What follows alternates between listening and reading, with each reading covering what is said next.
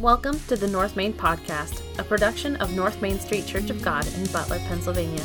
This podcast brings you North Main's messages every week. We strive to know God intimately, grow in Christ continually, and go for Him daily. I invite you to listen in today as we explore the Bible and learn about its unchanging truths for living life God's way. Let's listen in to this week's message. Good morning. How are you? That good, huh? Awesome.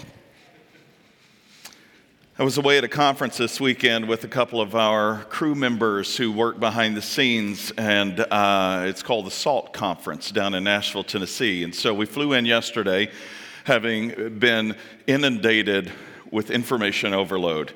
Uh, this is a creative conference, actually, and the creative conference talks about technology, it talks about the artistic elements of ministry, and those creatives who actually, many of them are behind the scenes that don't even make the stage and, um, uh, and don't even hit the public eye. There's so much that goes into a Sunday morning worship uh, event like this that most people don't understand.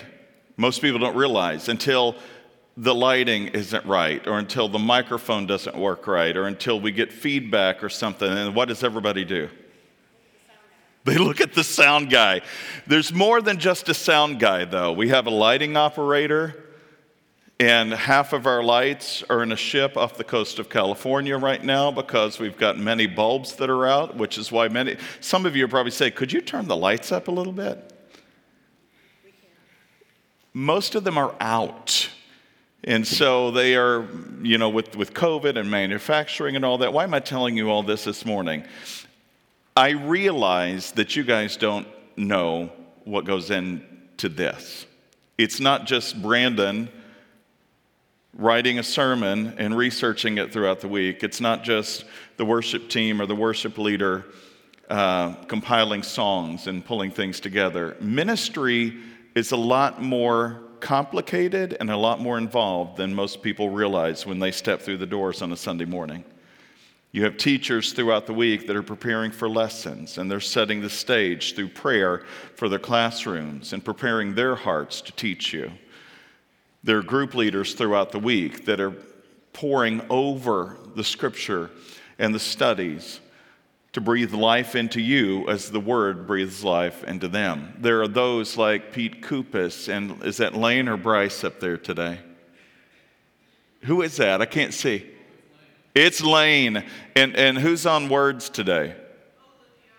Olivia. Olivia.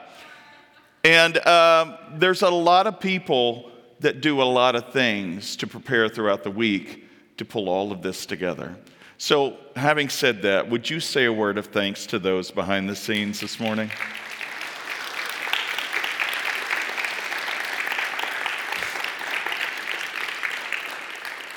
Thank you, guys. Also, having said that, being at this conference was at a large Baptist church uh, that seats about 5,000. And um, you, you, you just, then this is a technology conference too, so they got all the bells and whistles, right? Uh, and so the, the lighting, uh, the, the videography, and all of that, and you're just going kind of with your mouth agape the whole time. And uh, as being, being a pastor, uh, yes, I, I, specialize in the word and preaching and teaching. That is my forte. But I'm standing there in the audience and I'm looking up at the lights and I'm checking out all the technology. And it's just very dumbfounding all that goes into something like that. Um, and, and I realize that's all good and well. But without the word, it's just a concert. It's a noisy gong or a clanging cymbal. And everyone on that stage articulated that as well. A massive amount of talent and abilities. And, but they were mature enough to recognize all that is put on in this place, if it doesn't center on the word and on worship of God, is nothing but a clanging cymbal or a noisy gong. Right? So this morning, the question before we get into, and uh, can I get can I, a little side note? I had pastors have these dreams, not that they're preaching to the congregation and they realize, oh gosh, I'm naked, you know. That was a guffaw. but pastors have these dreams from time to time. And they, they go, and I can't tell you how much I have dreams about ministry because it is my life. Jesus is my life. But ministry is a large component of my life vocationally where I have these moments of panic in dreams, where the worst case scenario happens. And so I had a dream last night that woke me up from my sleep. And it was I was preaching, and one moment there was a decent sized crowd, and the next moment there were only two or three people. And I think it was because I had said last week, we're going to be doing three weeks on giving please stick with me. Don't leave after this morning's service and saying, I'm not going back for two more weeks. And I think that was probably the case. So I'm glad to see some of you out there. I see it's a little bit sparser than normal. So we might have been people who were just like, yeah, it's on giving. I'm not coming back. So as we get into our message today, I'm reading from a passage that actually is one of those gut punch passages from Matthew 23. It is called the chapter of woes to the Pharisees. But prior to that chapter is chapter 22. Jesus in chapter 21 has made a triumphal entry into Jerusalem, what we call Palm Sunday coats and palm branches are laid down as he's entering the city. They're singing Hosanna, Hosanna, or they're shouting that to the King of Kings and the Lord of Lords because Jesus has now amassed a popular crowd of groupies who are following him. His inner 12 are there, but he has gained in fame and popularity and he enters the city. To all of this fanfare. And guess what he does when he gets into town? As a great and good rabbi always does, he begins to teach.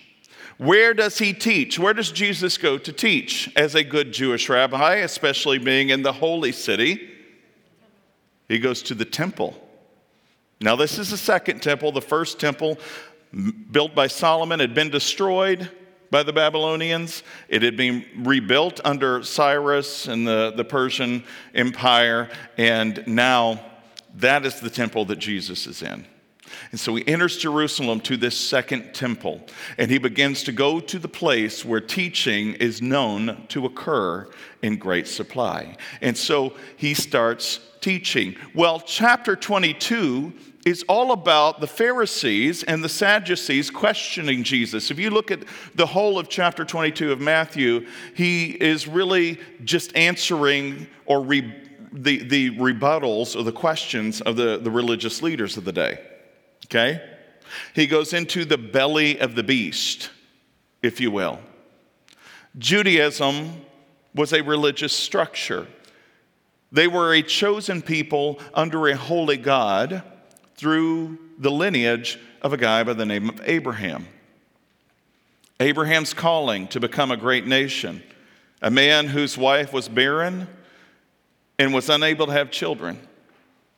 And so it builds into this great group of people, these chosen people who you can read their story from Genesis all the way to Malachi and, and, find how they, they, they did good at times, but then they stumbled. And they did other good things, and then they would, you know, really make a mess of things. And their story's not much unlike our own, is it?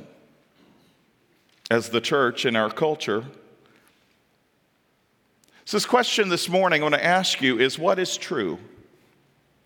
As we get into another sermon on giving, what is true? If, you were, if I were to ask you that question, come to you right now, stand before you, and I say, What is true? Not truth, what is true? What would you tell me? If I come to you and say, What is true? Well, you would, you would probably want me to say, to answer some questions for you. Well, what do you mean, what is true? Like, what is true in my life? What is true in my workplace? What is true in my family dynamic? What is true in my relationship status? What is true? What do you mean, Brandon? What is true?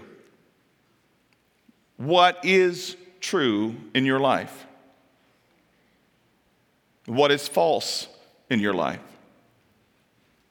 And where do you find yourself spending more time? in truth or in those things that are false? What have you come to realize is true, and how have you come to realize that it is true? Is it just because you really want it to be, or is it because it truly is true? What is true in your life?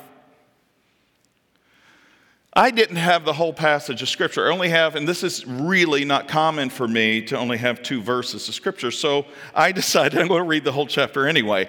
So I'm turning to Matthew 23, and I want you to read along with me. I'm reading in the New Living Translation, as I always do, uh, and it will not be on the screen. It will be on the screen when I get to verse 23 and 24. They'll put it right up there as they follow along.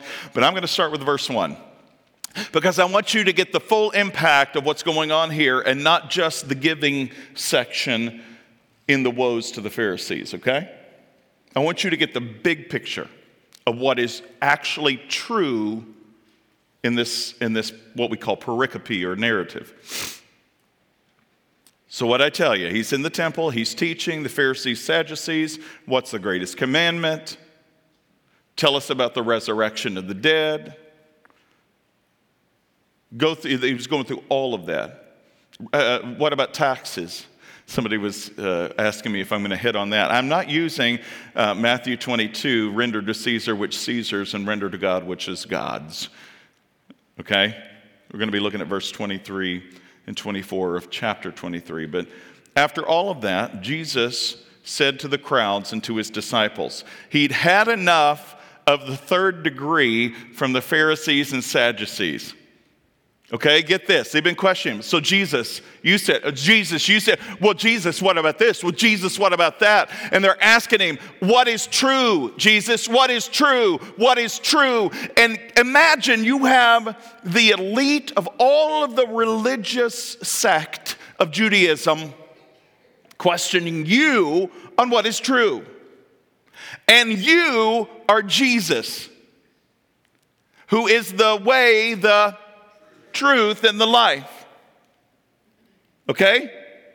And Jesus, at this point, not necessarily pulling rank, but putting things into a different realm of conversation. He truly then starts to call out the Pharisees. And he says, The teachers of the religious law and the Pharisees are the official, official interpreters of the law of Moses. Genesis through Deuteronomy. That's the law of Moses, okay? See, the Pharisees, the teachers of the religious law, they are the ones who are the official interpreters of that law. Okay? He's given them status and authority. Right? Do you understand what he's doing here? This is who they are. And he goes on to say, so practice and obey every or obey whatever they tell you. But don't follow their example. if this could be preached today, it is just as relevant as it was in Jesus' day. What about the Mark Driscolls, the Bill Hybels, the Ravi Zachariases of our generation. Do everything they tell you to do, but do not follow their what? For they don't practice what they teach. That's the reason. They crush people with unbearable religious demands and they never lift a finger to ease the burden. I try to be very conscientious about this because I realize when I preach, I preach on some heavy matters from time to time. But I hope that you leave this place not feeling beat up, but understanding there is hope. There is an answer to the burdens and the difficulties of life. I hope you don't feel that this pastor or religious leader heaps burdens without offering a hand of help into this place called hope and restoration and reconciliation. I hope you don't just hear the negativity that comes through the burden of preaching convicting messages, but rather that there is a solution to the difficulties of life. when they come. Verse 5 Everything they do is for show. On their arm, they wear these extra wide prayer boxes with scripture verses inside, and they wear robes with extra long tassels. You've heard me talk about phylacteries. These are, the, and you'll see this if you type in a phylactery, make sure it's the word phylactery, okay? And look up what that is. I, I, did this in seventh grade. So I, I, used to teach seventh grade Old Testament at Penn Christian Academy as of a couple years ago. And, and, and I would show them pictures of what phylacteries are. Because when we go through the book of, of, Leviticus and Numbers and Deuteronomy, there's some discussion on that. Bind them to your forehead and to your, to, your for- to your arms, to your hands. And so you'll see these leather straps with these boxes. And inside of those boxes on the forehead or the arms are called phylacteries. Those boxes are called phylacteries. What's inside of the box? Scripture. Bind them to your forehead and to your hands, to your arms. Why? The idea behind that is to let every thought be filtered through God's word and God's law. To let every action you do be filtered through scripture and God's purposes for you. And he says these religious leaders, they want to show off. They don't want just a pair of shoes from Walmart. They want the new, what, Air Force Ones what, what, are, what are the new Nikes that are like, uh, like 800 or 900 bucks or more? I don't know. I don't buy those kind of things, right? They, they don't want just the, the everyday over the counter things. They want you to know who they are. So they wear the extra big boxes, not the little dinky ones. They get the ones that are special handcrafted with designs. And they walk around with the box on their forehead that is three times as large as anybody else's. Now, this doesn't sound much of a, like much of a fashion statement, but in that day and age, in the religious culture, you were really saying something. I'm really religious. I'm really close to God. And the tassels on their robes, the tassels meant something. You see, they had to wear these tassels. I'm not going to go into the great detail about this. It's another sermon for another time. Suffice it to say, those tassels were significant to their belief in God and the law of Moses. And so they wore extra long tassels. And they loved to sit at the head table at banquets and in the seats of honor in the synagogues.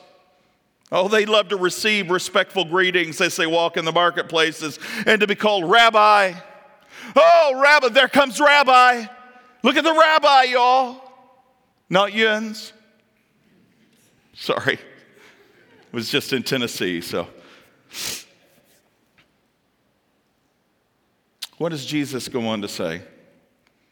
Don't let anyone call you rabbi or rabboni for you have only one teacher, and all of you are equal as brothers and sisters. What is Jesus saying in that one statement? Is there something more? Or is that pretty easy to read surface, surface level? Don't let anyone call you teacher, for you have only one teacher, and all of you are equal as brothers and sisters. Have you, have you known some people that get hung up on titles?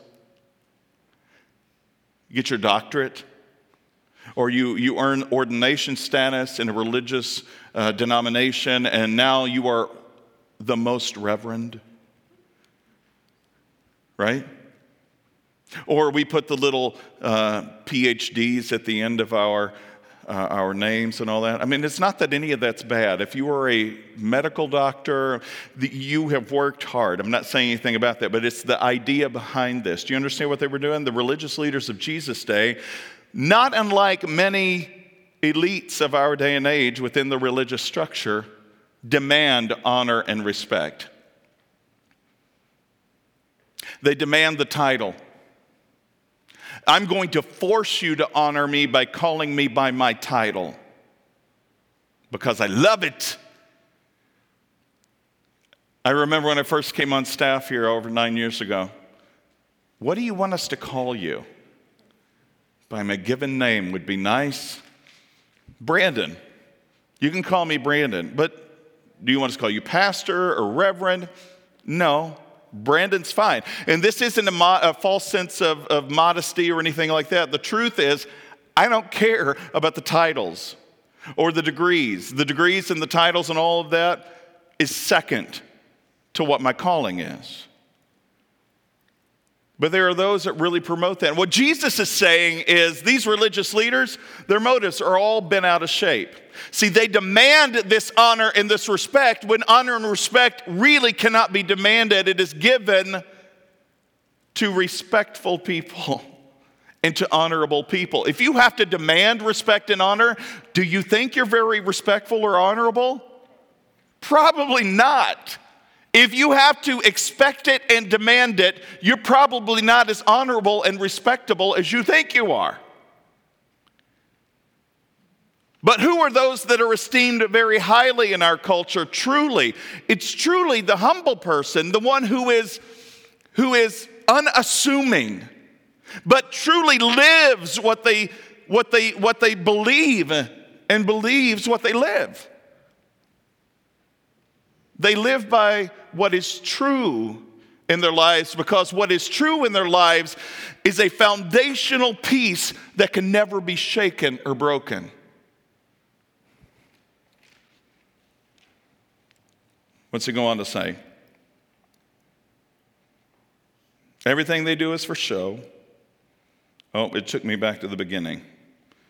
I was preaching too much and my device went off and it resets to the very beginning. What, what verse was I?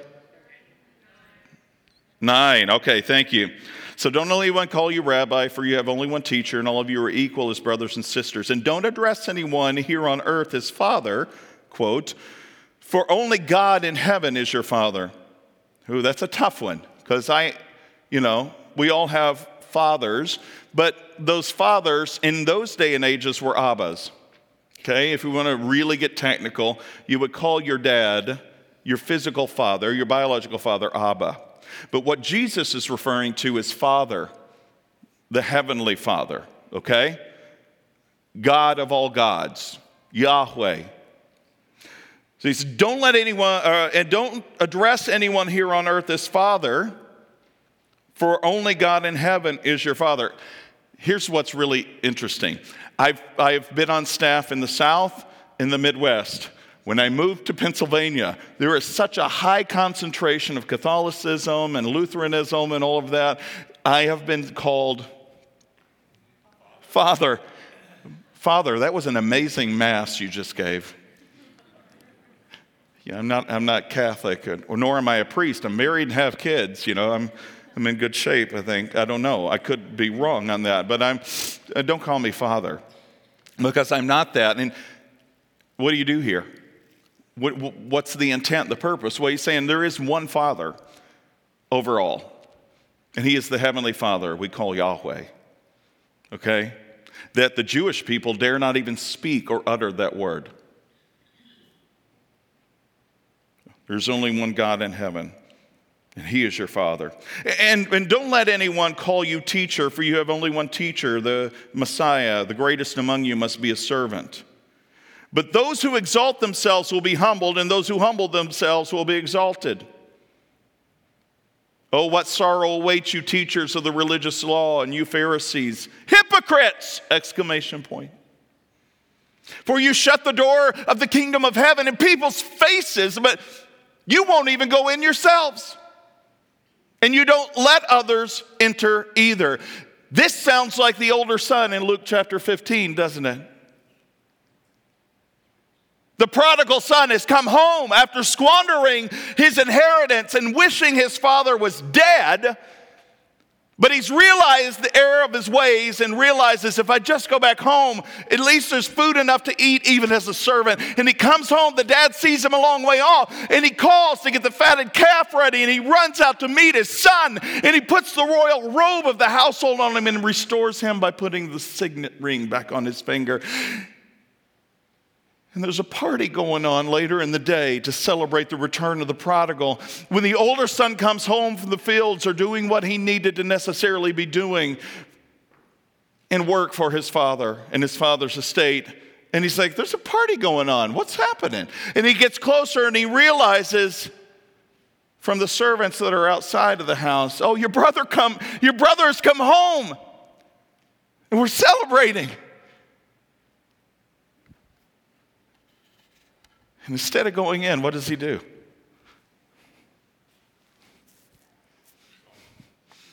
You ever seen people do this, even in church? I do because I see all your all's faces every Sunday. You're not none of it. I'm not. I'm not going to call you uh, Dave uh, Forbes. No, I'm just kidding. I love you, buddy. No, you're always engaged. I'm just. It's uh, it's usually Pete Koopas, but um, I love you, buddy. Sitting there. Not like the thinker. Hmm. He's sitting there with a grouchy look and a horrible disposition. Have you, you've seen these people, right? And you don't know, should I approach them? What should I do here? I don't want to get their wrath. Father finds out in Luke 15 that the older son has come back home and he's outside. He won't come in. And the dad comes out and he says, Buddy, what's going on? Oh, yeah, the son of yours. The son of yours? He's done everything to make a mockery of you, to, to really mar your reputation, much less his own. And what do you do? When you should have been putting him in shackles and chains and throwing him in the dungeon, you restore him. Are you kidding me? I've worked for you my whole life. I've never demanded one thing from you. I've done everything you told me to as a good son should. And what do you do? Don't even give me as much as a goat to cook for my friends? What kind of dad are you? You see, the older brother's truth was skewed by falsehoods and impressions and expectations that were unrealistic and not of the kingdom, but rather of this world. You would think the younger son, who was more worldly in his pursuits, would be the one that would be damned to hell. But what does Jesus say in Matthew 23? You shut the door of the kingdom of heaven in people's faces, and you won't even go in yourselves. Oh, what sorrow awaits you, teachers of the religious law. You Pharisees, you hypocrites. Imagine Jesus in the temple after having been pushed and pushed and pushed and pushed by the Pharisees to try to trip him up, he's finally saying, All right, enough. You really want to know the truth? You're the problem. You're saying that I'm the problem or that I'm the one that's, that's messing everything up. Let me pull the curtain back so you can see very clearly what's going on here. What you accuse me of, you are guilty of. For you cross land and sea to make one convert. Oh, if just one person, one soul is saved, it's all worth it. Have you heard that? And you're probably mad at me right now for saying that. And then you turn that person into twice a child of hell as you are. Ouch! this is G- these are red letters. This isn't gentle Jesus, meek and mild. This is Jesus with gloves off. Not disrespectful, not dishonorable, but truthful because he'd handled them as gently as he could up to that point. And he said, You really want to know? All right? You, you make people believe you are all that. And you're willing to travel great distances to do this and that for your religious structure. And you convert people into Judaism, but you make them twice a person of hell as you are.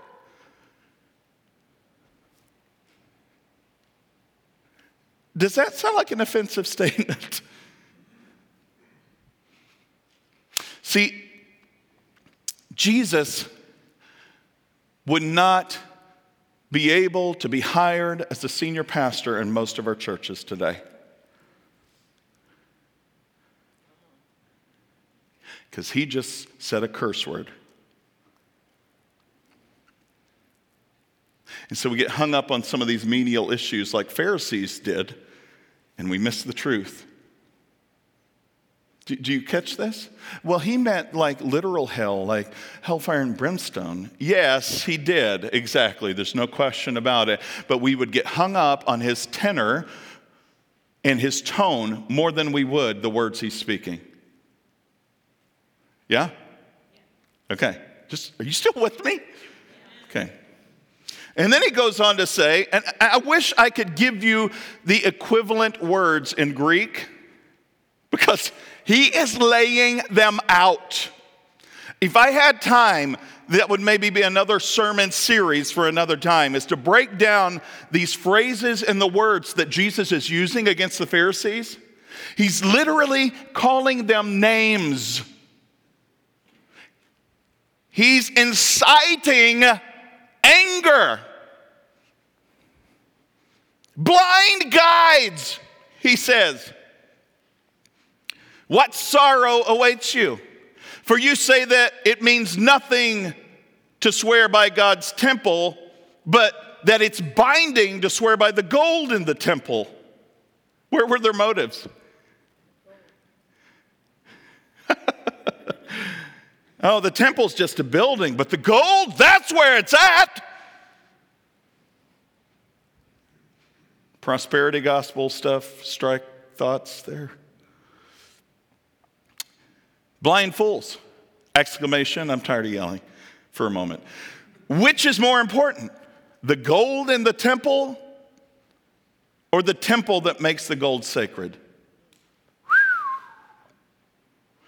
See, the temple was holy because God had made it holy. And what does the word holy mean? To be set apart. And so, what was that temple for? For worship of the Father and for prayer for teaching, for understanding. But what were the Pharisees more intrigued with? The gold. So we'll swear by the gold because it's worth more. We won't swear by the temple that makes the gold holy because it's set apart, which makes the gold in the temple set apart for God's purposes. No, we'll, we'll swear by the smaller things rather than the most important things. And you say to swear by the altar is not binding, but to swear by the gifts on the altar is binding. How blind! For which is more important, the gift on the altar or the altar that makes the gift sacred? So, what are the gifts on the altar? What was the altar? An altar of sacrifice. So, what was the gift that the Jewish people would bring and the priests would take and present on the altar on behalf of the sins of the people for forgiveness of those sins? It were animals. And so they were putting more trust in the animal than they were in the altar on which it was placed, which God had said is the place of holiness where sins are forgiven. Which is more important, the altar on which the gift is placed or the gift itself? How blind. Which is more important, the altar or the gift on the altar? When you swear by the altar, you're swearing by it and everything on it. But when you swear by the temple, or excuse me, and when you swear by the temple, you're swearing by it and God who lives in it. And when you swear by heaven, you are swearing by the throne of God and by God who sits on the throne. See, they would make these compacts or these contractual agreements in their day. And when they were truly being serious about something, they would swear by these things to show that they were serious and that that compact was trustworthy to make these agreements by. Jesus isn't saying you should do these things. He's just pointing out the error of their ways. Because in, in the Sermon on the Mount, what does he say? He, he doesn't say to swear by anything. What does, he, what does he tell the people to do? Let your yes be yes and your no be no. What Jesus is saying is you should be such an honorable and holy person that when you say yes, people believe it. And when you say no, people believe it. That's a good sermon for another time is are you a person of your word?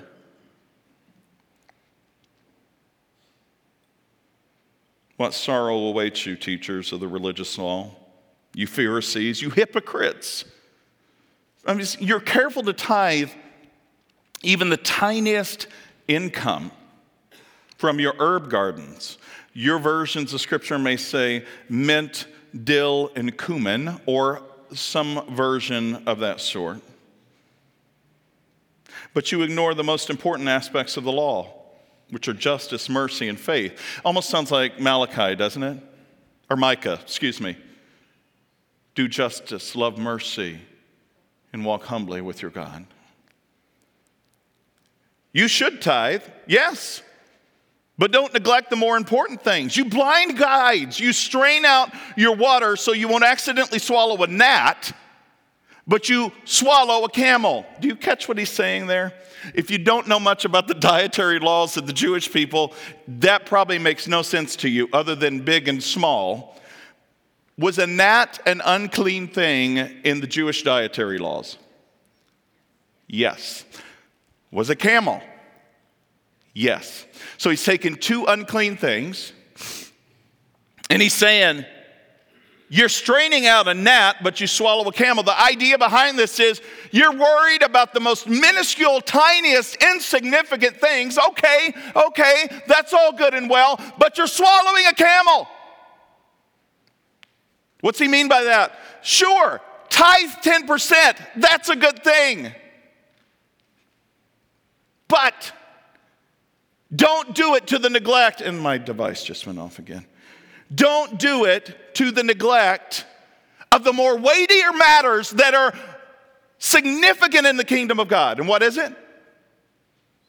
Justice, mercy, and faith, faithfulness. What sorrow awaits you, teachers of religious law, you Pharisees, you hypocrites? You're more careful to clean the outside of the cup and the dish, but on the inside you're filthy you're full of greed and self indulgence. See, the idea is we want the outside to look good. You remember the you wear the larger phylacteries and the longer tassels. You want the outside to look good, but what's on the inside is putrid. You're more concerned about the way you look to everybody else. When in all reality, it's what's in the heart that matters. Because what's in the heart determines the actions of the individual. You may be able to fool people most of the time by your outward appearance, but somebody who really gets close to you can see through that ruse.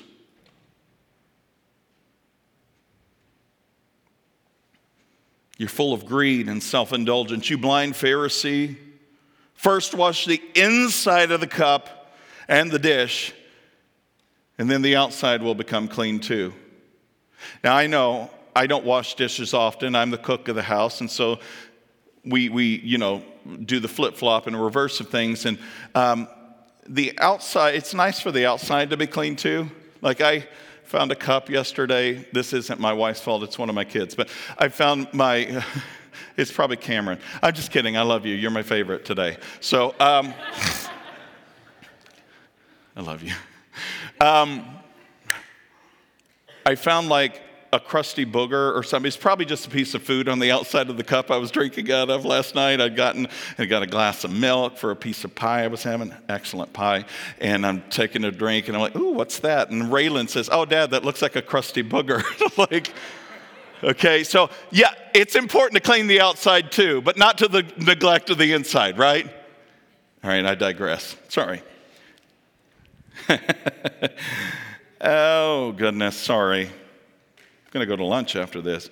Um, what sorrow awaits you, teachers of the religious law, for you and you Pharisees, you hypocrites? You are like whitewashed tombs, beautiful on the outside, but filled with bones, uh, dead people's bones on the inside, and all sorts of impurity. Outwardly, you look like righteous people, but inwardly, your hearts are filled with hypocrisy and lawlessness.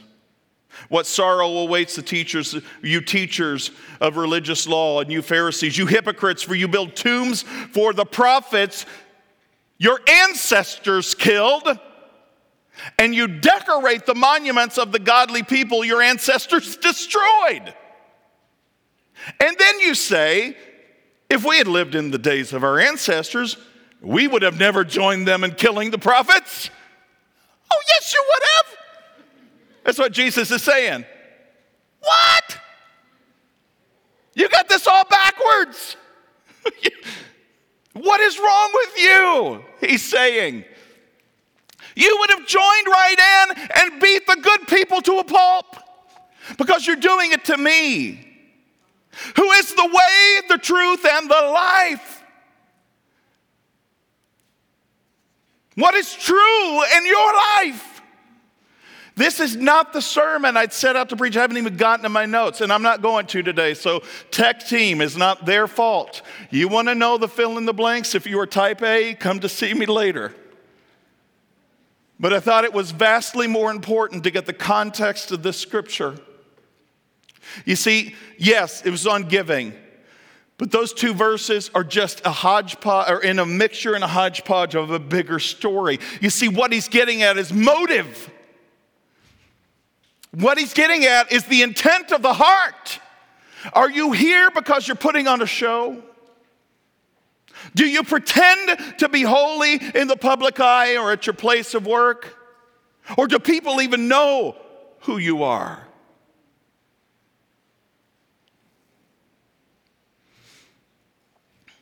You would have joined them in killing the prophets, he said. But in saying that, you testify against yourselves that you are indeed the descendants of those who murdered the prophets. So go ahead and finish what your ancestors started. You snakes!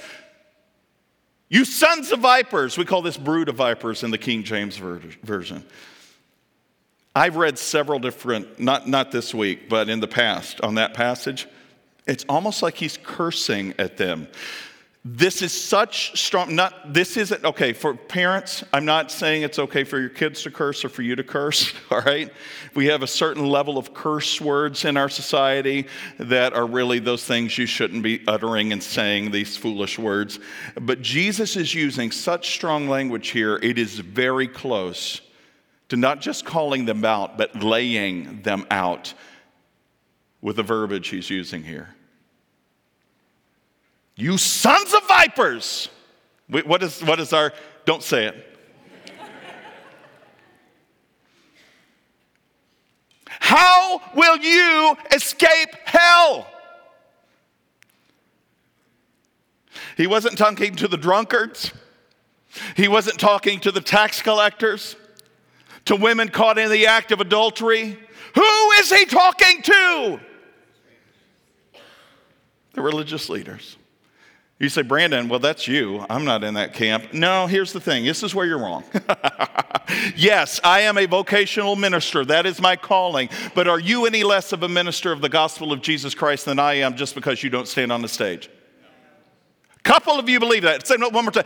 Are any of you less minister qualified uh, to preach and teach the gospel than someone like me who stands on the stage? You're killing me. I mean, third time's a charm. Are any of you less a minister of the gospel of Christ just because you don't stand on the stage like a pastor or a preacher? No. Somebody said yes. Who was it? Corbin. You're going to hell. No, I'm just kidding. you brood of viper. I'm just, Corbin, I love you, buddy. Let's talk after service about your salvation.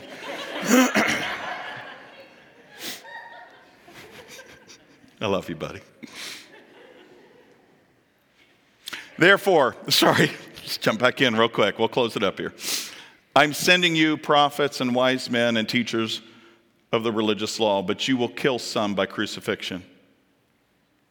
See, Jesus is saying, I've got some wise men and prophets of my own, and I'm sending them among you. But here's the sad truth of the matter you won't realize it. You'll do just like your ancestors did to the prophets of old, God's prophets of old. You'll crucify some of them, you'll kill them off. And you'll flog others with whips in your synagogues, chasing them from city to city. And as a result, you'll be held responsible for the murder of all godly people of all time, from the murder of the righteous Abel to the murder of Zechariah, son of Berechiah, whom you killed in the temple between the sanctuary and the altar.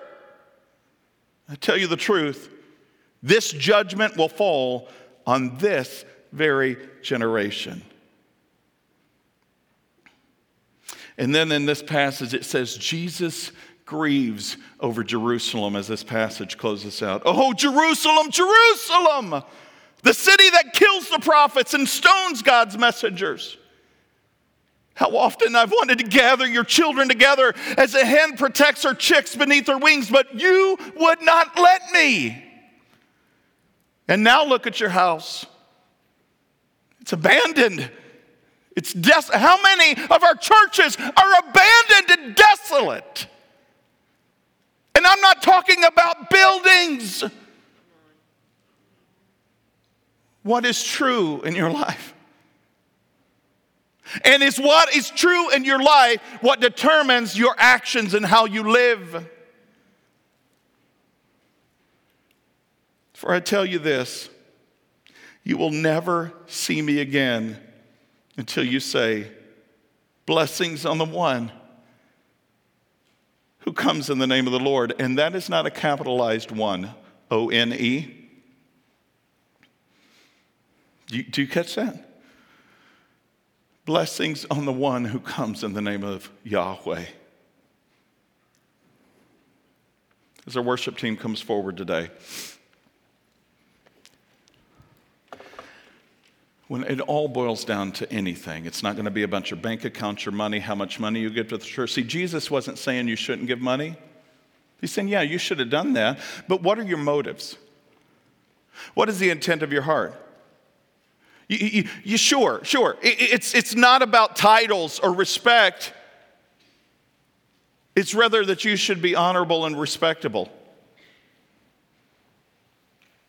The words from your lips should never be, a demand of honor and respect. You see, of all people who could have called rank, Jesus did not. Philippians chapter 2, one of my favorite chapters in all the Bible. Paul gives us this great description of really the heart and the nature of who Jesus is.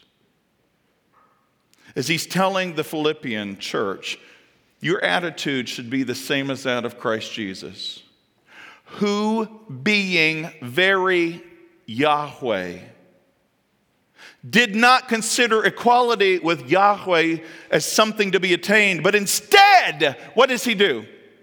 He took on human flesh. And he humbled himself not just to become one of us, but he humbled himself to the point of even death. Death on a cross, mind you.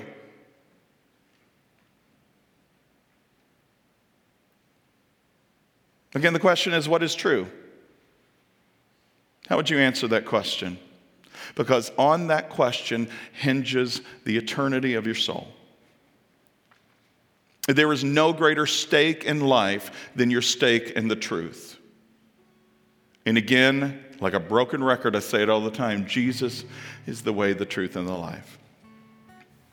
And you can fight against that, you can kick against that, you can scream against that, but if your heart doesn't believe it, it doesn't matter what you do on the outside, nothing is going to change.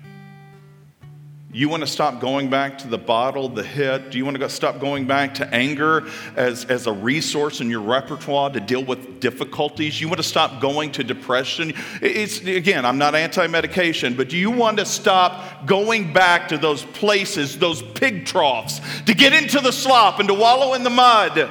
What is true in your life?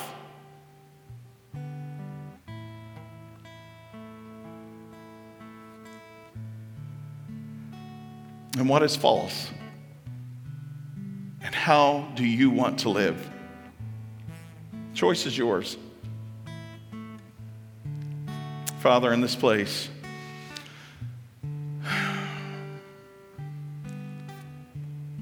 I know you're glorified by the preaching of your word, the singing of songs, by the prayerful witness of believers in this place.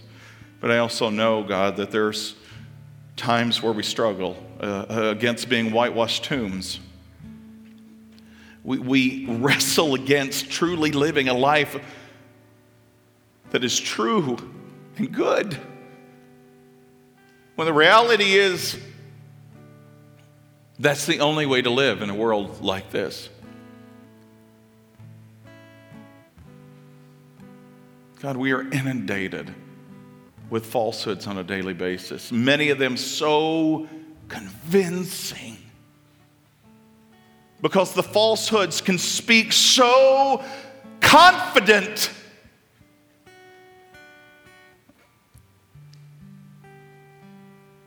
But falsehoods are still falsehoods no matter how confidently they're spoken or how convincingly they're stated. Transform us from the inside out today, Lord, I pray. Amen. Would you stand with us? Thanks for joining us this week. Check back next week as we dig deeper and go further in our understanding of God's Word. Make sure to visit us on our website, www.northmaincog.org, where you can learn more about us. If you found value in today's message, we'd appreciate a rating on iTunes or if you'd simply tell a friend about the show, that would be helpful too. Donating to the ongoing ministry of North Main is easy. Just go to our website and click on the Give tab at the top of the screen. Thanks for listening. We look forward to you joining us again next week.